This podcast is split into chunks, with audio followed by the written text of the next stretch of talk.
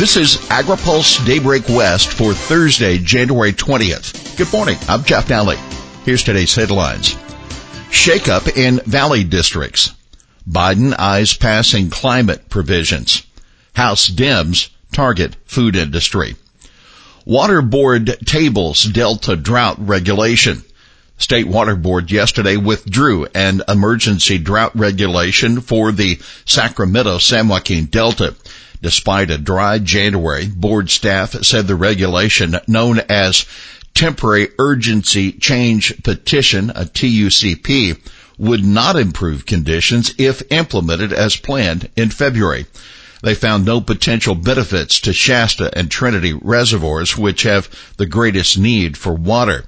If the state remains extremely dry into April, the TUCP could bring benefits in late spring to Folsom and Oroville reservoirs, which support delta outflow and water quality needs. Environmental groups applauded the decision, arguing the plan would have gutted environmental protections. Staff will deliver an update on the board's drought contingency plan at its February 1 meeting. A shakeup in Valley races.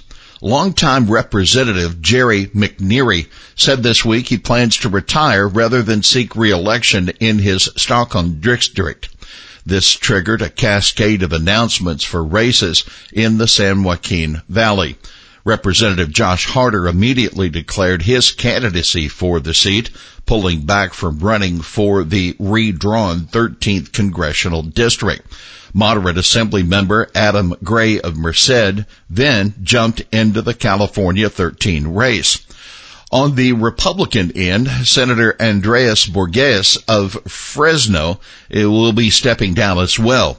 The news followed the announcement of GOP Senator Shannon Grove of Bakersfield running in a new district that overlaps Borgeas' current territory. Borgeas had also been weighing a House run. With leadership, Senate President Pro Tem Toni Atkins announced yesterday a replacement for Majority Leader Bob Hertzberg of Van Nuys, who is running for a Los Angeles Board of Supervisors seat. Senator Mike McGuire of Healdsburg, an ally of Northern California agriculture, will take over as Majority Leader. Senator Susan Eggman of Stockton, who formerly chaired the Assembly Ag Committee, will assume McGuire's role as Assistant Majority Leader. Annual pesticide data report out from USDA. Fewer than 1% of the fruits and vegetables tested in 2020 had pesticide residues exceeding EPA established tolerances and 30% of the samples had no detectable residue. That according to USDA's latest annual pesticide data report. The findings, quote, illustrate that residues found in agricultural products sampled are at levels that do not pose risk to consumers' health and are safe according to EPA and FDA, the report says. The 9,600 samples were collected from 10 states. California, Washington, Texas, Colorado, Michigan, Ohio, New York, Florida, North Carolina, and Maryland. Most were fresh fruits or vegetables, but about 1700 were processed products. The report found some pesticides more frequently in imported than in domestic samples. Biden hammers meat packers. President Joe Biden is looking to Congress to pass portions of his Build Back Better bill, specifically naming the legislation's climate measures. Those include about $80 billion in agriculture provisions. I'm confident that we can get places, pieces, big chunks of the Build Back Better law signed into law, he said at a wide ranging news conference yesterday. A few minutes later, he said, quote, it's clear that we would be able to get support of the 500 plus billion dollars for energy and the environment. We reported last week that Senate Ag Chairwoman Debbie Stabenow of Michigan was looking at moving the ag provisions as a part of a climate package that would also include new tax incentives for biofuels. And by the way, Biden repeated his administration's attacks on the nation's largest meat packers. However, he noted that the industry had been consolidated long before the COVID-19 pandemic and the retail price spikes happened in the wake of that.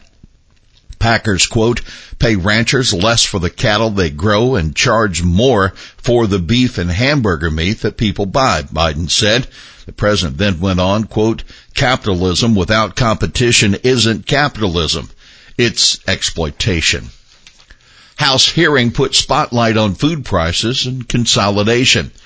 Early yesterday, witnesses and lawmakers at a House hearing on rising consumer food prices diverged sharply on the causes. Democrats and their witnesses blamed market consolidation and greed. Republicans and their invited speakers pointed to pandemic related spending and regulations. Like President Biden, Democrats on the House Judiciary Committee's antitrust subcommittee singled out meat packers for criticism. While prices are rising, corporations are seeing record profits, demonstrating that they are not absorbing the supply shocks exacerbated by the pandemic.